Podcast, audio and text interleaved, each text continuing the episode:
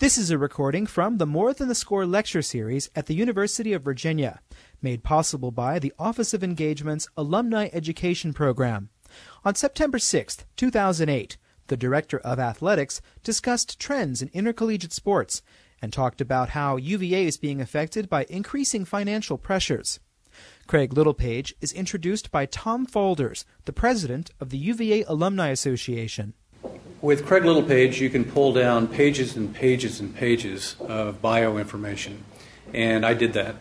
Uh, but I thought I'd spare you uh, all that. I think uh, it's well known Craig has been the athletic director uh, here at the University of Virginia since 2001. Before that, he was working also uh, in the Virginia Athletic Department. It's one of those where a person who was working in an organization got promoted, and it was well deserved. Uh, Craig you may know, uh, or you probably figured out, played basketball in his uh, early youth. He played for uh, the University of Pennsylvania. Um, he also then entered the coaching ranks where he coached at University of Pennsylvania, Rutgers, and then also at the University of Virginia. Under Craig's uh, leadership, the alumni, or the, excuse me, the athletic department has uh, has made huge strides in in moving all of our NCAA and other programs ahead. Uh, you may not know, but the University of Virginia last year uh, had more ACC championships, more scholar athletes than any other school in the ACC. Um, and Craig's, uh, or, Craig's operation has not been without a bit of controversy, uh, reseating policies and so on. Um, and I think they've handled that extraordinarily well. So without further ado, I'd like to introduce Craig Littlepage.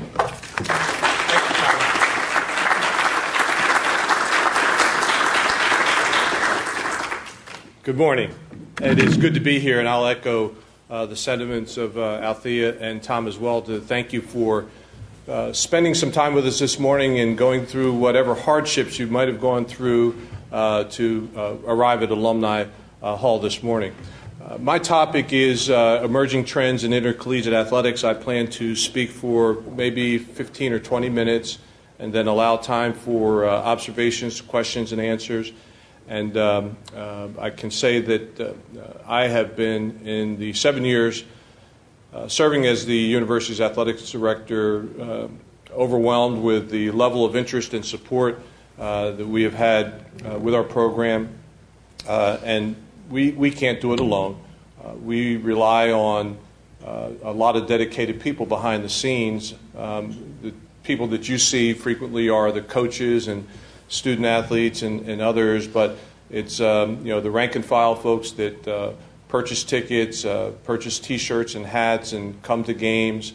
Uh, uh folks that donate uh, significantly uh, for the support of our student athletes and to, to, help build facilities. Facilities, I might add, that are intended to be of use not only to the intercollegiate athletics programs, but to be of use to a broader university community use and purposes. So, uh, with that, I will begin uh, uh, my remarks this morning by uh, talking about, uh, first of all, a, a frame up frame up of uh, NCAA sports. Um, NCAA sports are divided into these categories right here. you have Division One sports, Division Two, and Division Three. Division one is subdivided into uh, three uh, subcategories. What used to be called Division 1A, the, the top of the uh, food chain in terms of intercollegiate sports programs, is now called the Football Bowl Champion uh, subdivision. Okay, so when you hear of uh, the acronym FBS or you hear of uh, championship or, or bowl subdivision, that is what used to be referred to as Division 1A. The football championship subdivision is, uh, in broad terms, what used to be one double A. Uh, these are uh, programs that sponsor uh, football, but not at the level where they provide the full uh, financial support, grant and aids, scholarship support to student athletes. And then those Division One sports that don't uh, football programs, that don't sponsor football programs, are now uh, in a category that's uh, merely called uh, Division One sports. In this top of the uh, uh, food chain of Division One sports, there are requirements in terms of what it is that is needed to qualify as sponsoring a division, a, a, bowl championship division, subdivision sports program. Uh, there are scheduling requirements, as we see here, attendance requirements, sports sponsorship requirements, and also financial aid requirements. And broadly speaking, uh, a, a program would need to have 16 intercollegiate sports and a minimum of eight sports for women's programs, uh, six sports for men's programs. One of those men's programs has to be football, and it would have to be football with the following specs, as I'll mention in just a little bit. Your football program has to, over a certain period of time, average 15,000 fans uh, in order to qualify as an FBS uh, playing member. Uh, 60% of the football schedule has to be scheduled against similarly situated FBS uh, programs. In basketball, scheduling requirements are also uh, in place, and you can play in basketball no more than four uh, schools, no more than four opponents that are not at a Division One status. That would be all three categories of Division One status. In, uh, in addition, on the men's side, at least one third of your competitive schedule has to be played at home. Uh, on the women's side, you just have to play all but four of your games against Division One opponents. The um, other requirements relate to the financial aid requirements uh, in, in, football. Uh, you have to have uh, at least 90% of the uh, full allotment of 85 uh, scholarships that are offered. Um, and as well, uh, in overall, there have to be 200 equivalencies, uh, 200 FTEs in your sports programs, or the equivalent of uh, $4 million that's allocated uh, financial aid to your student athletes. So, those are the basic components of a football bowl subdivision athletics program and what's required of it. The types of things that keep me and keep uh, my, my colleagues up at night, I have uh, put in the category of major issues. Okay?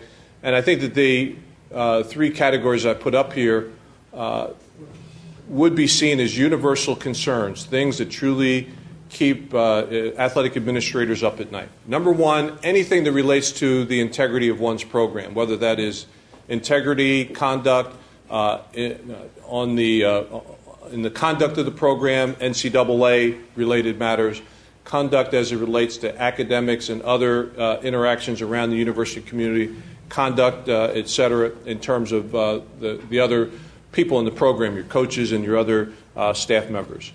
Second big concern that we're all grappling with is the uh, uh, the need to be able to continue to generate sufficient revenues. This is particularly important because we are uh, in an endeavor where a lot of what we do in terms of uh, uh, expenses, expenditures, is beyond our control. Uh, when the cost of scholarships go up at the university, uh, our scholarship bill goes up. We, right now, for example, um, invest about $11 million in scholarship support, another million point two in terms of uh, summer school aid support to student athletes. So when the university has a 7% increase in tuition and other costs, uh, that hits our bottom line as well. Uh, when there are fuel surcharges on uh, plane uh, travel and other travel related uh, expenses that go up, uh, that hits us in terms of our bottom line.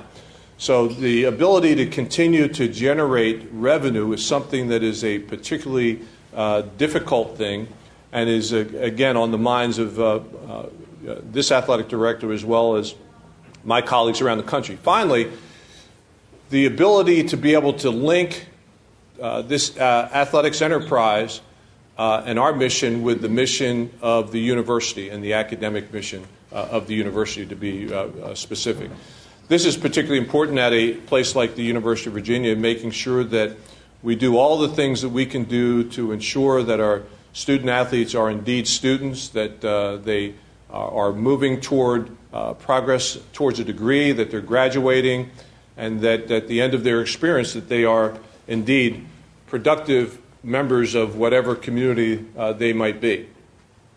The kinds of trends that I would identify that we're seeing in terms of uh, Division One or football bowl uh, subdivision uh, uh, sports programs are the following: hiring practices, how we put staffs together, how we compose a, a student athlete cohort, student athlete welfare, academic reform, and then again the financial pressures that I alluded to before.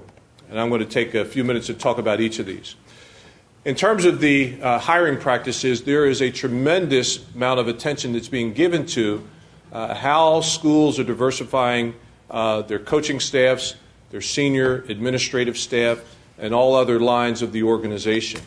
Uh, you hear a lot about, uh, particularly this time of year, uh, football hiring and the lack of minority representation in terms of Division One head coaches.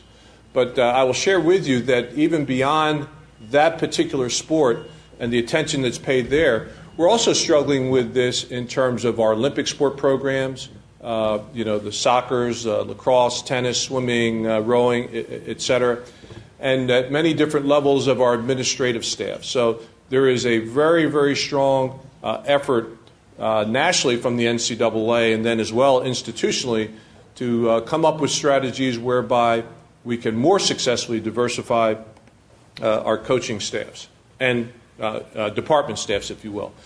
Uh, as we look at institutional initiatives to diversify staffs, schools are now uh, having their feet held to the fire in terms of linking their search processes with the search processes, the athletics department uh, searches with the search processes of the university.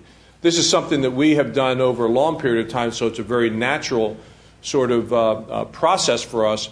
But uh, there are many schools, even to this day throughout the country, where the way in which they hire uh, coaches in, in the major sports in particular is much, much different than uh, how you would see a search done for a, a, senior position, whether it's a dean or a uh, department head within the institution.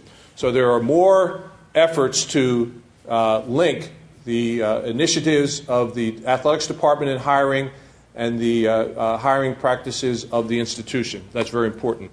There are conference initiatives at hand whereby uh, there are a lot of different uh, entry level sorts of opportunities, internships to give underrepresented individuals, whether they are females or whether they are ethnic minorities, the opportunity to get uh, ground level experience, uh, internships with uh, the TV partners, with the corporate sponsors, and with any other sort of entity that might be involved in, in our case, Atlantic Coast Conference uh, business over the course of a given year.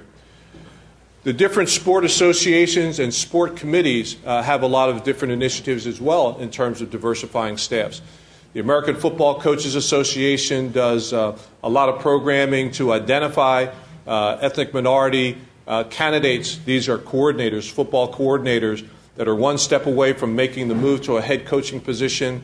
Uh, there's a, the Fiesta Bowl out in uh, Phoenix that hosts, in conjunction with the major conferences um, and sport associations, a, a, a minority, uh, an ethnic minority uh, workshop every year in May. And this is an opportunity for uh, several dozen of the top coordinators uh, throughout the country to come and meet conference commissioners, meet athletics directors, et cetera.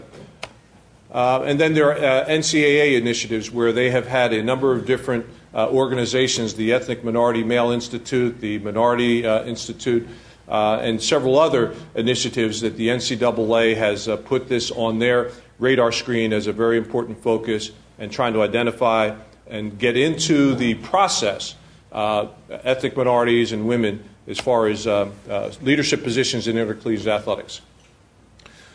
Related back to the issues, student athlete welfare. This has been another significant trend that we see having emerged, particularly over the last uh, about 18 years or so. Um, in that time, in those 18 years since 1990, we've seen a, a uh, proliferation of legislative uh, items that have given uh, uh student athletes a, a, lot more in terms of their experiences uh, on campus. And when I say a lot more, everything from uh, giving student athletes a seat at the table at the NCAA convention and allowing them to have a voice in terms of those major discussions on topics and legislation that impact them directly, uh, and permissive legislation in terms of a number of other things that directly uh, benefit their experience on the, on the respective campuses. As an example, uh, years ago, uh, a student athlete that was on a grant and aid from the institution could not work during his or her uh, academic year. They could work in the summer, they could work between terms, but they could not work during the academic year. One of the things that is, is now permissible is the opportunity to work during the academic year. A second thing that has uh, been uh, permissive legislation is opening up of additional summer school opportunities. Historically, and again, we would go back maybe 10 years or so, you saw in summer school basically your football team and your two basketball teams that were on their campuses attending summer school as part of the grant and aid program. That is, that the, the summer school was funded. You had students from other sports, but uh, by and large, they were funding their own summer school. The NCAA, a number of years ago, opened up uh, the legislation to permit uh, any student athlete prior to initial enrollment, first of all, I should say, uh, uh, opened up uh, grant and aid opportunity in the summer for all student athletes, but then for the incoming student athletes who previously were not given the opportunity to come in on grant and aid, uh, these uh, high school kids that just graduated from high school are now permitted, prior to their initial full time enrollment, to come to their campus, uh, come to summer school on, on scholarship. Now, these regulations, these legislative regulations, uh, related to summer school are basically in response to the other topic that I mentioned earlier, uh, the academic reform and beefing up and enhancing the academic performance of, of student athletes overall. So the idea that a student athlete can come into the summer, get six credits, nine credits under his or her belt, and then as they start classes at the beginning of September, have a head start, not only in terms of what they have uh, put on their academic uh, profile, but also in terms of gaining a familiarity with the institution, getting to know the, the different uh, deans, faculty, uh, getting to know where different buildings are, et cetera. It's a huge advantage, and we've seen some uh, significant improvement in terms of how that has played out. The NCAA, uh, following uh, the CBS contract for the NCAA tournament, uh, did a number of things to provide uh, seed money for student athletes that had uh, financial need. Previously, when this was uh, started, it was called the Needy Student Athlete Fund, N E E D Y, Needy Student Athlete Fund. And this was money directed to the institutions from the NCAA that would provide for the student to have the ability to buy a winter coat, uh, to buy uh, a shirt and tie, or a, a nice dress and a blazer, uh, or to a number of different categories for which a student could apply for these funds uh, in order to enhance their experience at, at, the school. Again, the terminology needy student athlete fund was uh, first uh, used. Because of the perception of what the needy student athlete fund uh, implied, that was uh, shortly changed to the opportunity fund. And also, they opened this up to uh, even more uh, student athletes on, on campus. So the, every school in the country has money set aside on an annual basis provided by the NCAA uh, that is intended to uh, fill in those areas where a student athlete might have need. If they need to uh, make an emergency trip home and they don't have the money to do that, they can tap into the Opportunity Fund. Uh, if they have some course um, uh, materials that aren't provided by the scholarship, they can tap into the Opportunity Fund to do that. So, a lot of times when you hear about uh, student athletes should be paid and this and that and the other, please understand that student athletes do have at their access a number of different things beyond just a scholarship. They have things like the Opportunity Fund, uh, those that have full uh, need, full financial need, have access to Pell Grants. Uh, so, just to kind of give a frame of reference for what has happened over time, the NCAA has uh, tried to find ways uh, to direct more in terms of financial support to student athletes through, uh, in this case, the Opportunity Fund. There are any number of expanded student athlete services. We've seen a, a tremendous growth in academic support services. Uh, 20 years ago, we probably had three full time people and one intern in our academic services area. Right now, we employ 13 people that provide academic services that are members of our athletic department team. Okay? And you see the same sort of expansion of these not only staffs, but programming uh, that schools are offering around the country because of the topic of academic reform and the emphasis on academic performance. Again, I will talk about that in just a second. But even beyond academic services, uh, where you see life skills uh, programming, you see uh, sports nutritionists, uh, sports psychologists, there is a, a, a, trend toward providing more of the services that will uh, allow for a much more successful experience as a, as a student athlete navigates his or her way uh, throughout the college experience. And then finally, uh, I, I, put down here the cost of attendance. A, a, full scholarship is room, books, board, and tuition. Okay? An institution has beyond the, uh, the cost of a scholarship what is uh, called the cost of attendance. And the cost of attendance is that amount of money over and above what the cost uh, is in terms of room, books, board, you know, tuition fees, etc. Um, that allows for travel home, that allows for other incidental expenses. Okay? So the NCAA legislatively had a scholarship capped at room, books, board, and tuition. But student students at, the, uh, at an institution have this uh, incremental uh, amount of maybe $2,000 or more uh, that would be tacked onto that, which would be, quote, the cost of attendance. Uh, several years ago, a number of student athletes filed a class action suit against the NCAA. The case is called White versus uh, the NCAA. And they filed suit against the NCAA for restricting the uh, amount that a school was able to provide for a student athlete that was on full scholarship. So, just recently, back in August to be specific, the NCAA uh, uh, had a settlement with uh, uh, the class action plaintiffs uh, and now there is a $10 million fund set aside for student athletes, roughly that were attending football bowl subdivision schools between 2002 and 2005. Uh, these student athletes have the opportunity to file for additional uh, resources uh, that they would have gotten in terms of these things that I mentioned before travel, other course uh, materials, etc. So, again, the NCAA is moving toward finding ways of providing more in terms of the uh, experience uh, in uh, the student athletes' lives. In terms of academic reform, back uh, years ago, uh, in the early 1980s, we came up with this uh, thing that was called Proposition 48. Proposition 48. What was it? It basically put, in terms of initial eligibility requirements, um, these stipulations on entering student athletes. Okay, every entering student athlete to be eligible uh, for participation in his or her first year had to have 11 core courses, they had to have a minimum of a 2.0 grade point average, and they had to have a 700 SAT score. When this first came out, there were any number of different uh, studies that were done to figure out if this was a, a, a, legitimate way to measure or project future success, future academic success of uh, uh, student athletes. Uh, there were any number of uh, studies, uh, very, very controversial in terms of a number of high profile coaches who felt as though Uh, these requirements were. Uh, uh, created a very unfair situation for African American student athletes in particular. Um, so, shortly thereafter, uh, there were additional proposals that were put on the board, proposals 16 and proposals 35.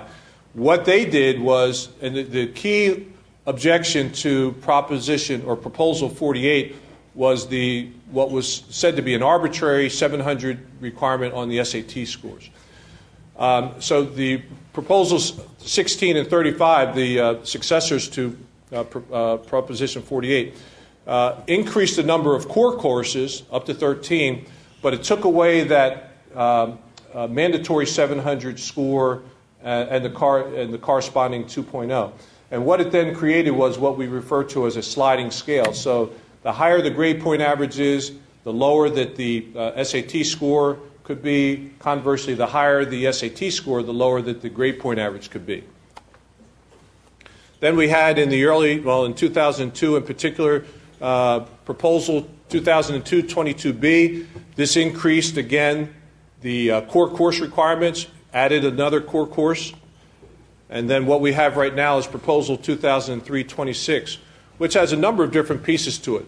But the significant piece is that it has increased the number of core courses. So we go from uh, 20 some odd years ago, where 11 core courses were required, to now uh, where 16 core courses are required. Core courses being academically uh, oriented courses.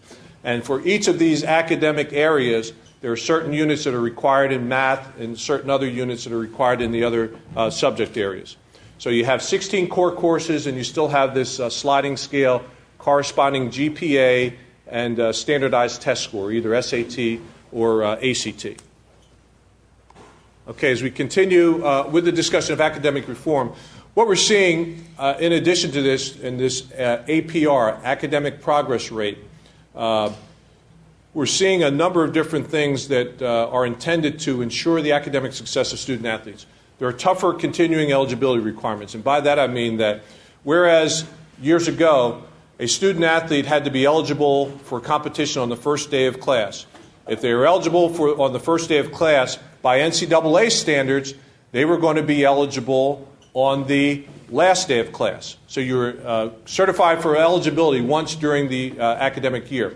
Schools have the opportunity or had the opportunity to have different requirements, but the NCAA standard was one certification once a year. Once you're certified, generally you're going to be good until the end of the year.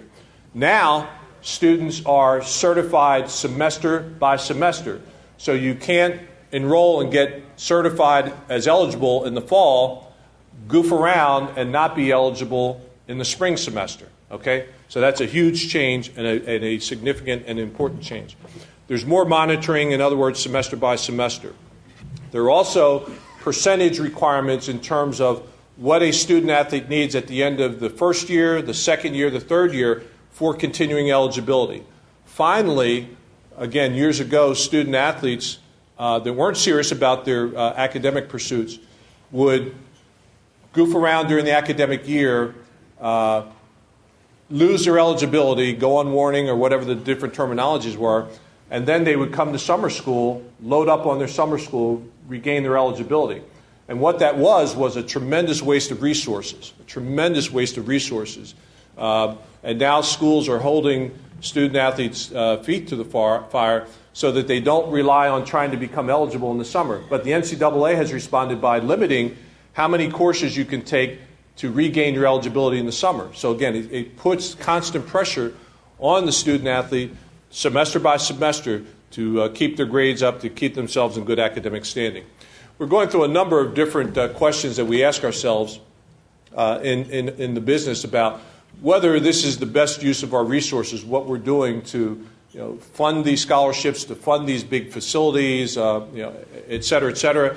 And there's always this kind of push and pull between the priorities of the university and resources that are uh, directed to university services uh, versus what it is that we do in athletics. And it's a, it's a discussion and a debate that is worthy to continue to have over time. And we ask ourselves a question uh, Are there ways that we can blend and coordinate our services with university services so that we don't have to expend resources of our own, whereby any student might be able to get uh, different types of academic uh, support and academic advising or life skills or uh, different things in terms of career services, et cetera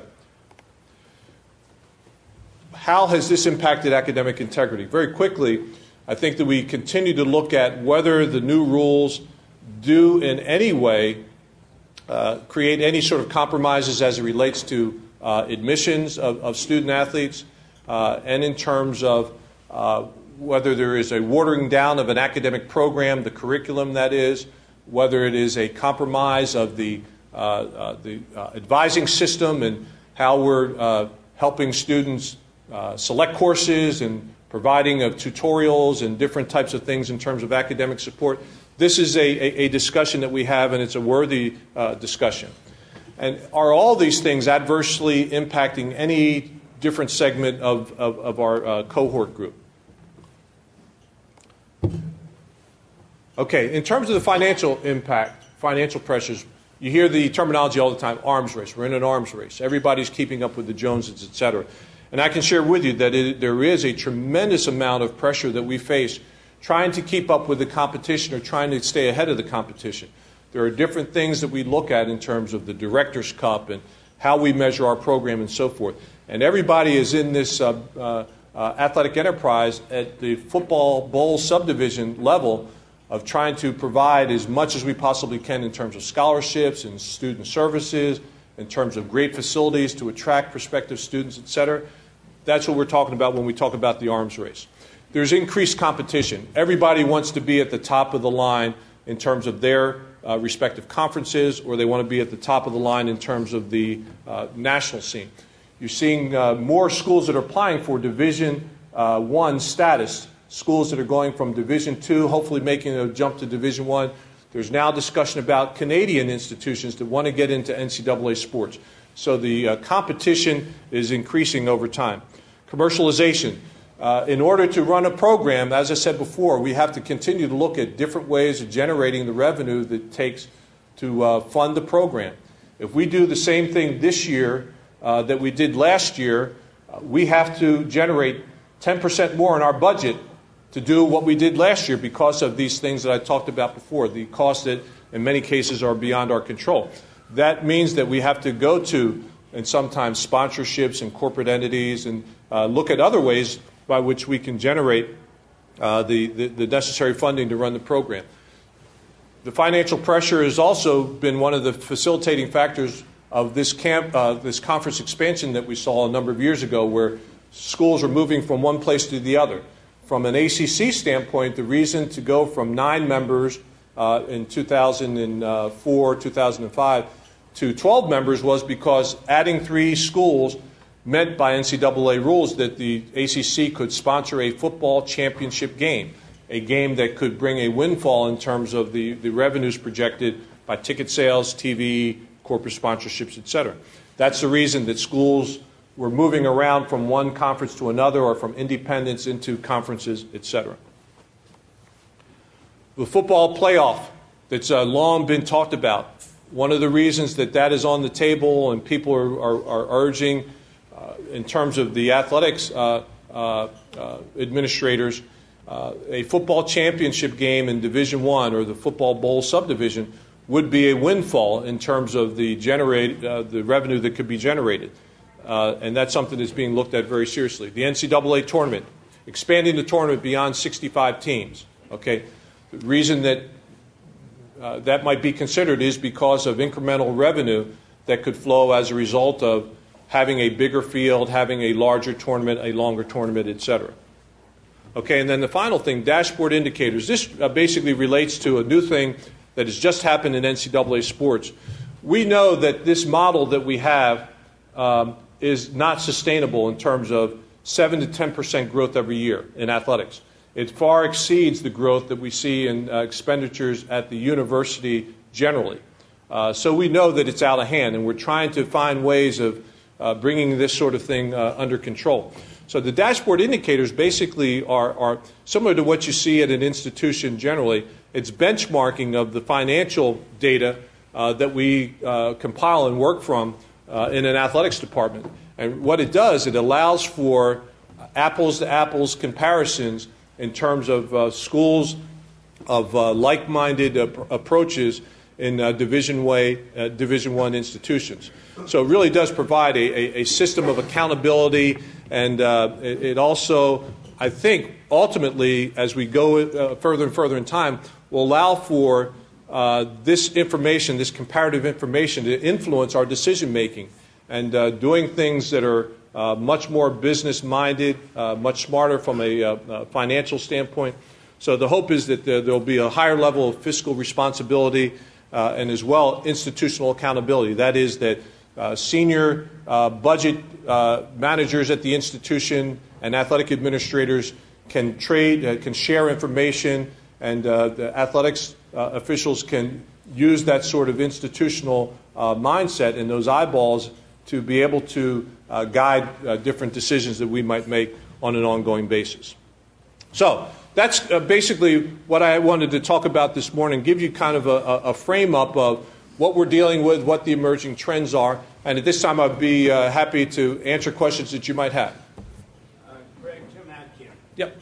Uh, the financial thing, it seems to me, has gotten way out of hand. And as you were talking, I was thinking about the owners of various National Football Leagues, and they came up with a cap system and I was wondering if in the NCAA they considered to deal with the cost, put a cap either by conference or however right. you want to do it, but to take the burden off you because one time I thought it would be nice to take the requirement of funding the athletic program and put it on the university because the biology department doesn't raise its own money, but they sure make the athletic department do it. Right. And I've lost that battle. Okay. But in terms of the cap, it, it seems to me it's worth wondering how that's, whether that's been thought of. The answer is that that was attempted a number of years ago. And uh, we had in 1990, thereabouts, a trend uh, which was to cut expenses in NCAA sports. So there was a mandatory 10% cut across the board in everything 10% cut in scholarships, 10% cut in schedules. One of the things that was in that Uh, uh, uh, era was in uh, men's basketball when they started to cut back on staffs, they went from a, a, a full time assistant coach to what was called a restricted earnings coach. And this was a coach that was only going to be able to make a certain amount of money. Okay? Fast forward eight years, the NCAA was taken to court and uh, lost a, a significant uh, uh, uh settlement uh, as a result of what was called a restraint of trade. So the idea is a great one, but the practical application of it, we've been down that path once before and uh, the NCAA had to uh, pay tens of millions of dollars uh, to a class of assistant basketball coaches who, over a period of time, had their earnings capped at a certain level. So that, that, that's part of the answer. it was tried.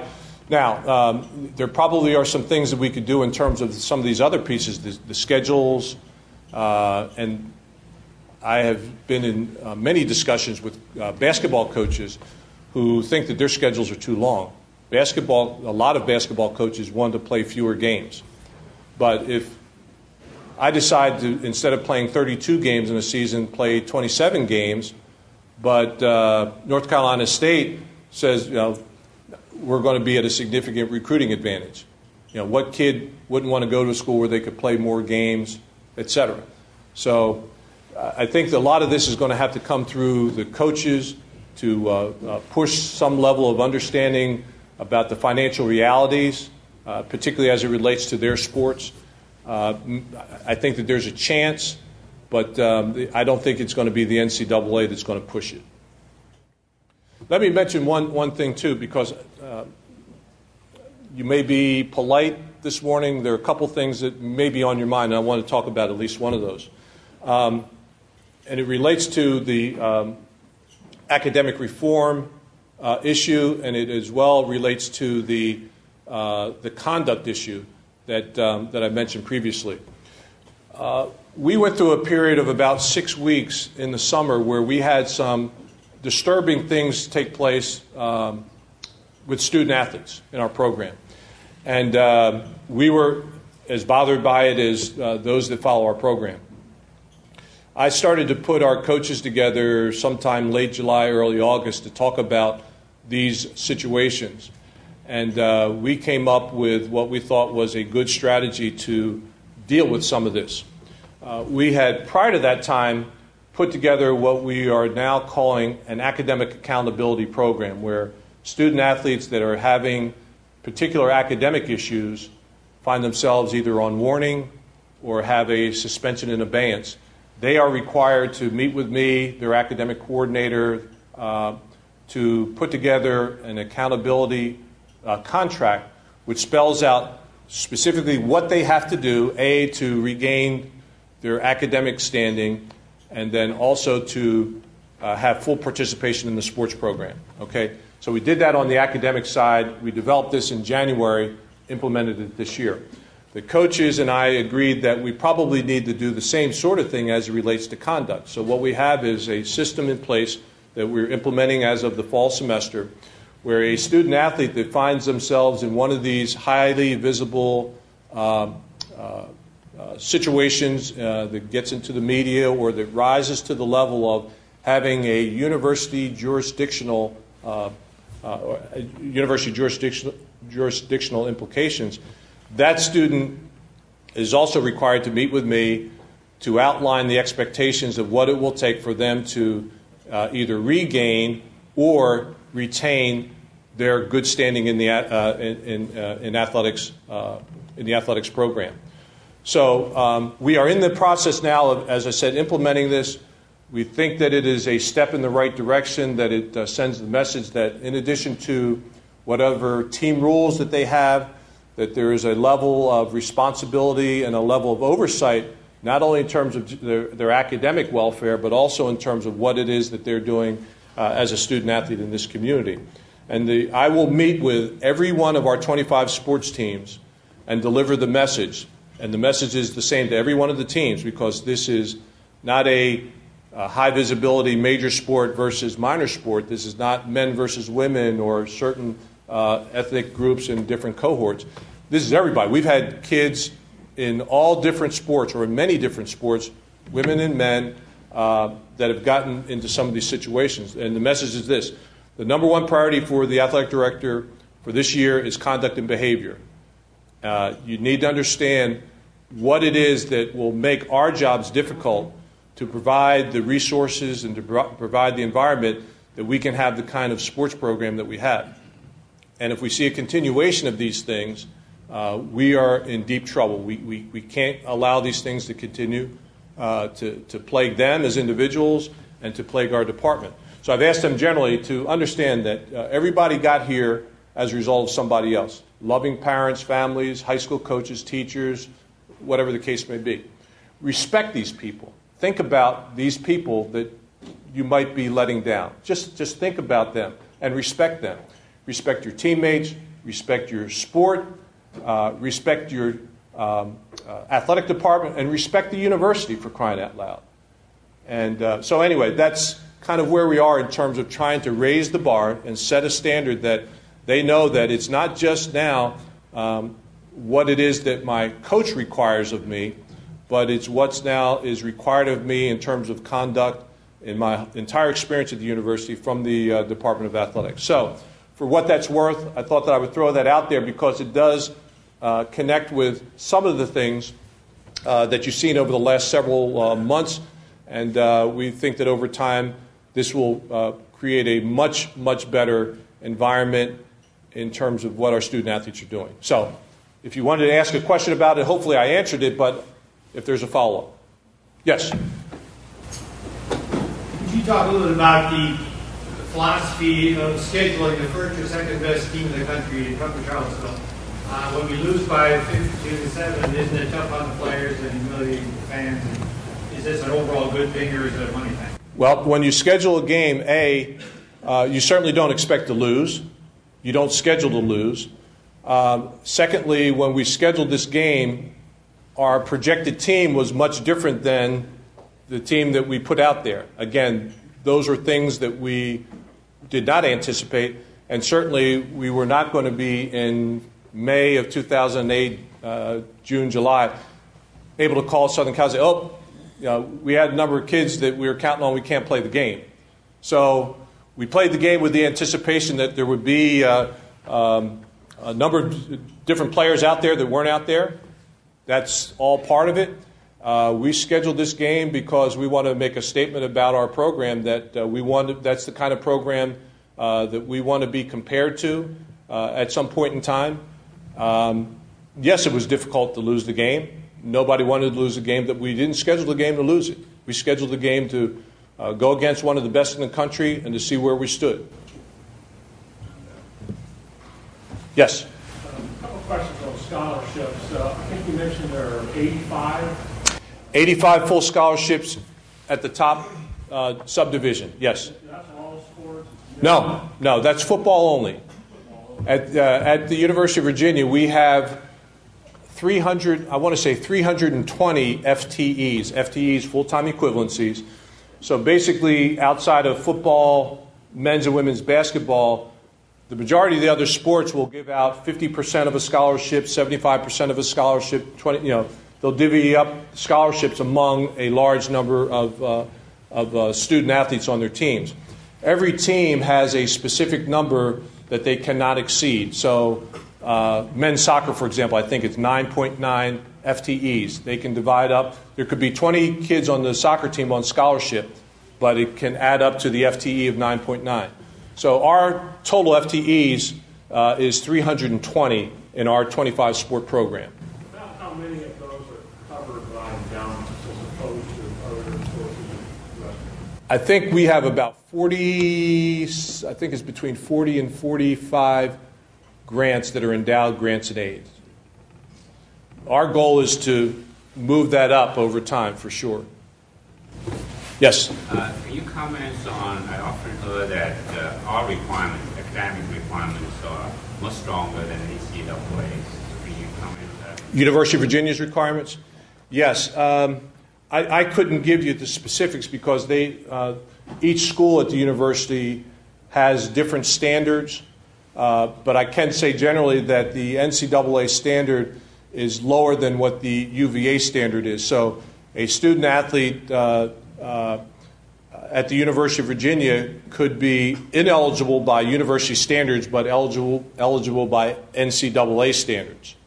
Um, again, I, I, don't know the specifics of each school and you know, the different requirements, but I will say that the NCAA requirements have been uh, enhanced over time, and they are closer to what the University of Virginia and other competitive institutions' academic standards are. But every school has, uh, uh, not only school at the university, but every institution nationally has different academic uh, rules and regulations, different standards for good standing, et cetera. Clark? Um, it seems as though there's an increasing trend that a lot of the, um, the athletic programs around the nation are operating, operating at a loss.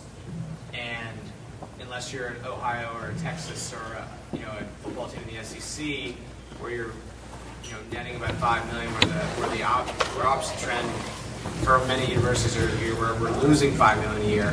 What what type of strategies are universities and conferences doing in order to counteract that balance and uh, gain a little bit more market share? Yeah, the, the question for those in the back, if you didn't hear it, uh, what are conferences and schools doing to close the gap uh, so that they are not running deficits and generating sufficient revenues to run the program or controlling costs. Is that a pretty accurate reframing? Um, I, I, would say that on the part of the NCAA, uh, first of all, it is involved in a number of different uh, commercial ventures um, intended to add value to the NCAA brand. So, uh, this blockbuster CBS TV deal six uh, billion dollar uh, TV deal for the NCAA tournament that was an 11 year deal. That, that's an example of that. And then different pieces of the NCAA tournament uh, that uh, market tickets differently, that create different sponsorships at a high level, uh, et cetera.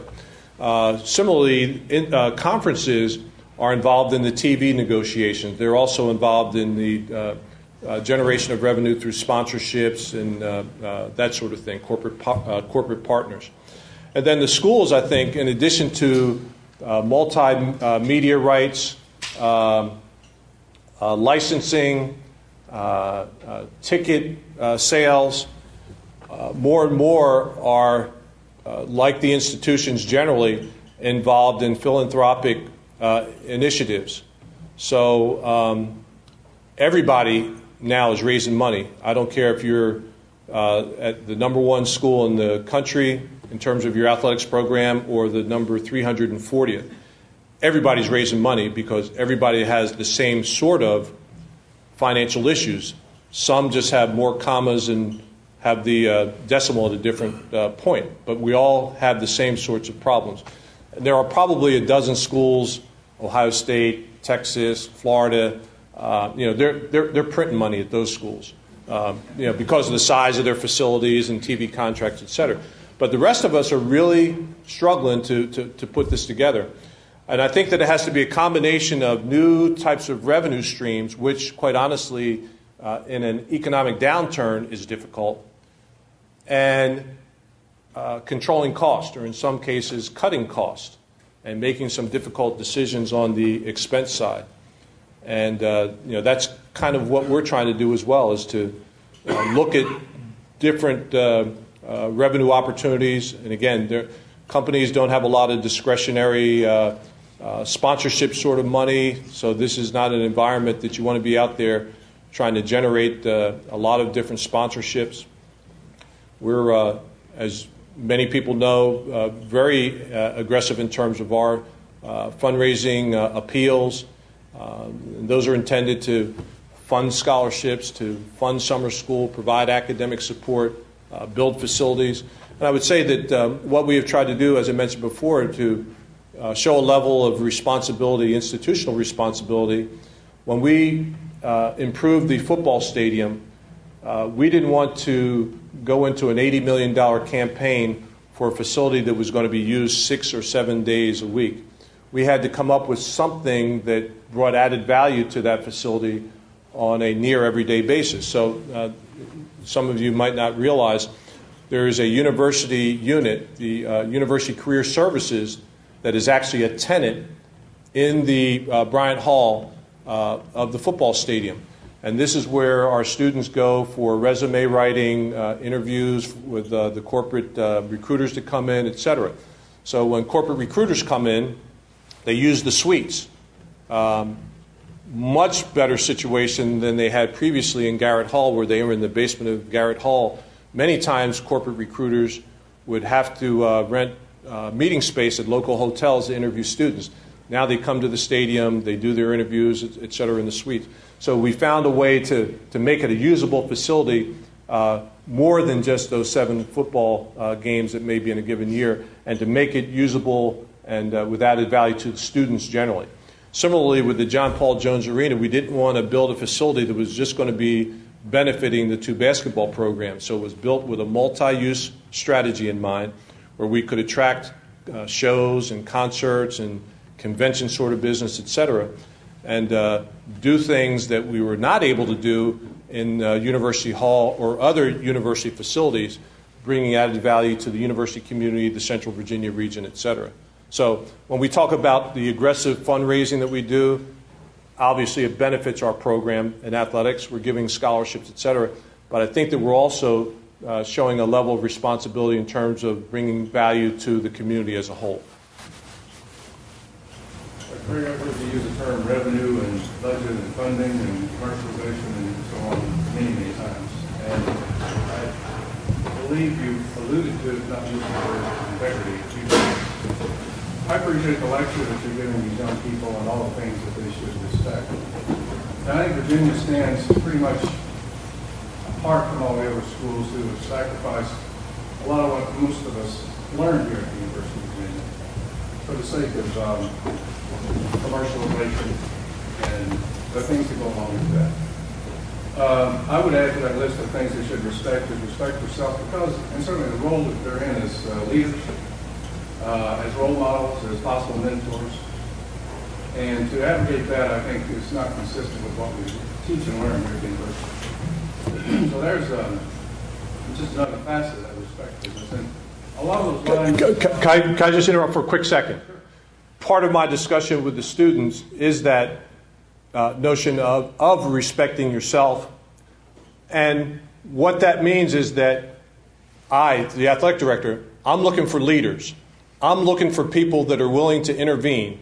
I'm looking for people that have that gut instinct that tells them when something bad could happen. And you have got to be willing as a student athlete, with respect for yourself, respect for the university, et cetera, et cetera, to stop and think and say, I'm not going to do that. You have to be willing to stop your teammate, your roommate, your suite mate, because we all have the instinct of knowing when something's going to go bad. I need people that are leaders and that can do those things, make those tough decisions. Those decisions don't make you popular in the short term, but in the long term, that's what a teammate and a friend does. Keeps you from stepping in the, the stepping in the crap, if you will. Okay? I'm sorry to interrupt, but I thought that. It wasn't meant to be a criticism, uh, it was meant to be just a caveat. Okay. it's a slippery slope. And uh, along those lines, uh, has it been determined who's going to start quarterback today? The, the quarterback, as I understand it, uh, is, is not, the quarterback situation is not going to change. All right? What I can say about this situation is that there is a lot more to this than what is reported. All right? And in terms of the enforcement of our policies and the objective information that we have, there is no reason to do anything else at this point in time. That's all that I can say.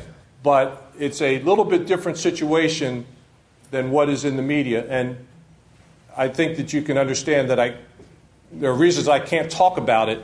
But uh, in addition to everything else that's behind the scenes in this regard, there is just the, uh, the uh, aspect of due process, if you will. So, as I understand it, there will not be a quarterback change today. Um, and we are indeed enforcing our policies and procedures, our regulations. Last one, one more. I'd like to make this an observation.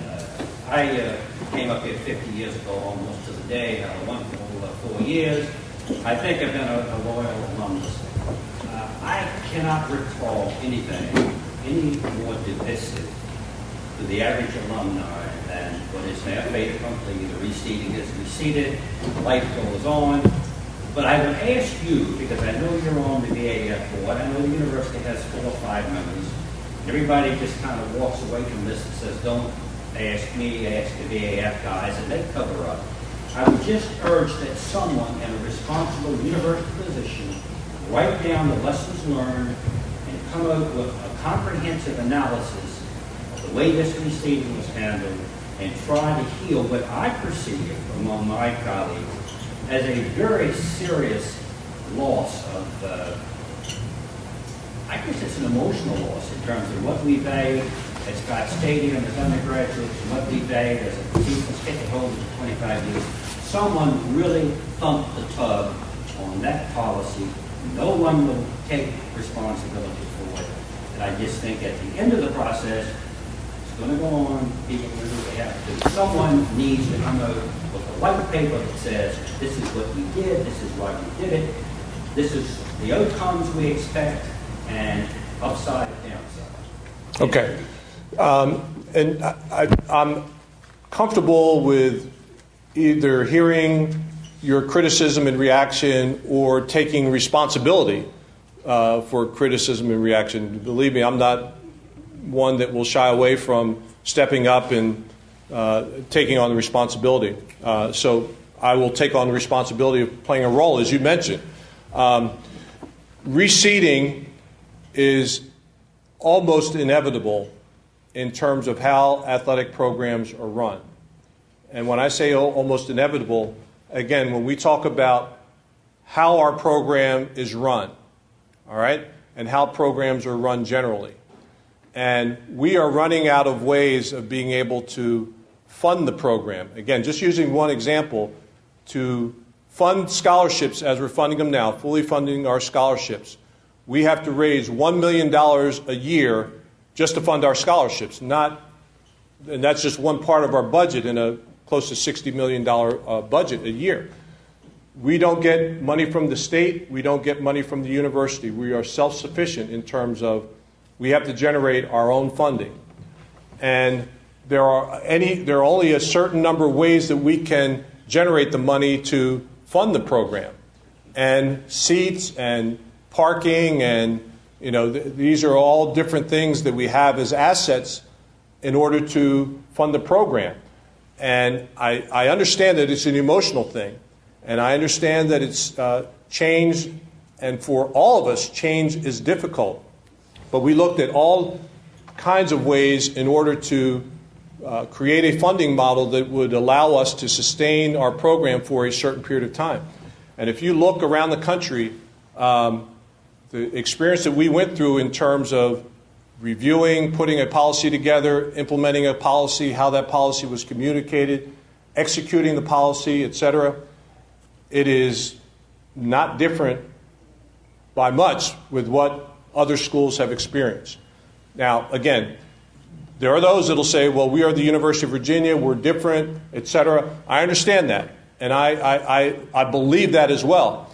But at a certain level, there are things that we have to do in order to help run our program. If we didn't do it, quite honestly and candidly, we have a different program in a couple of years.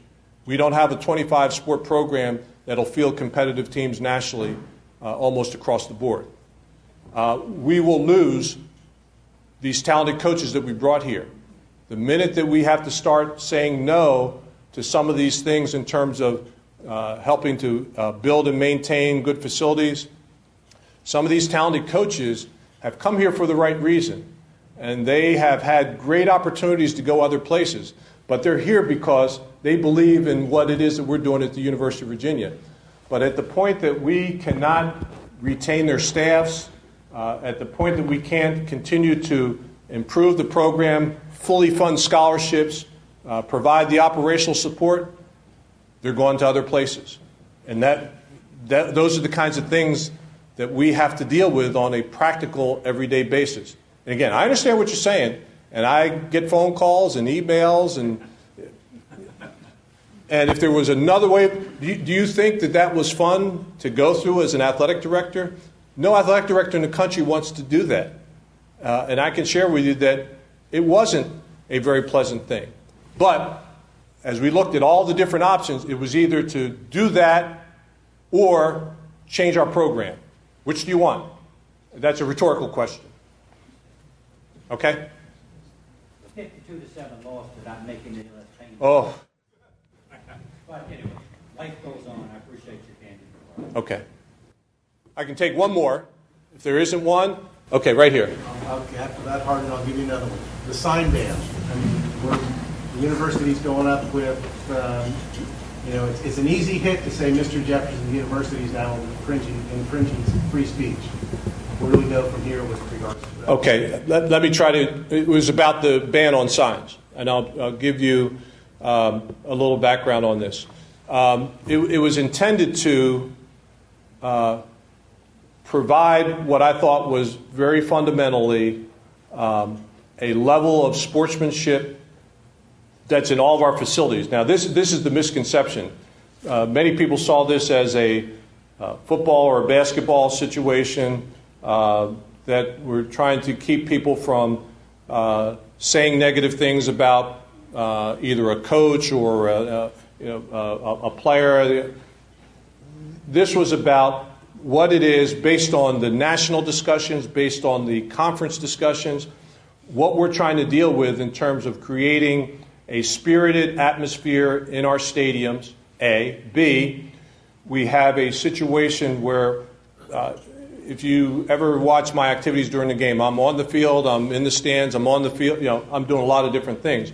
And in my trips from my seat to the field, I, I run into people. I have people stop me, ask me questions, pat me on the back, boo me, whatever the case may be.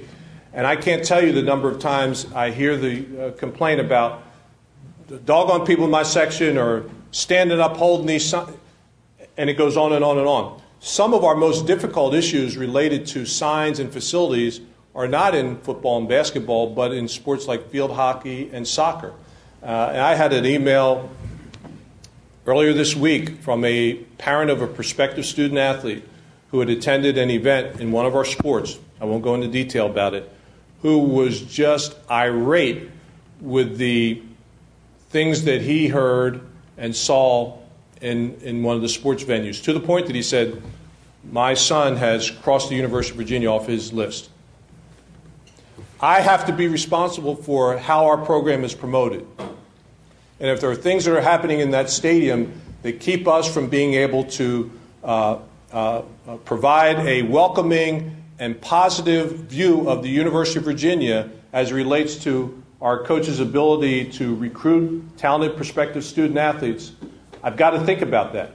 So, again, I realize that it's changed, and I realize that uh, for some, it's uh, contrary to everything that they believe in. Uh, I don't mind people yelling and you know, screaming and you know, doing whatever they have to do, but it, when it reaches a level where it's vulgar, it's obscene, and by any measure, it's offensive to families and young kids, etc. Again, I've got to be concerned about that. Um, so the difficulty is that we can't be the censors. We, our event staff, can't be the people that pick and choose what's offensive and what's not. Uh, we went down that path and found out that uh, there's no way that we could stand on that. We either let the signs in, grit and bear it, grin and, uh, grit our teeth and bear it, or we don't let signs in.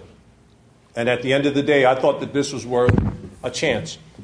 Uh, again, I'll take the responsibility, and um, that's part of my job, and we'll see how it works out.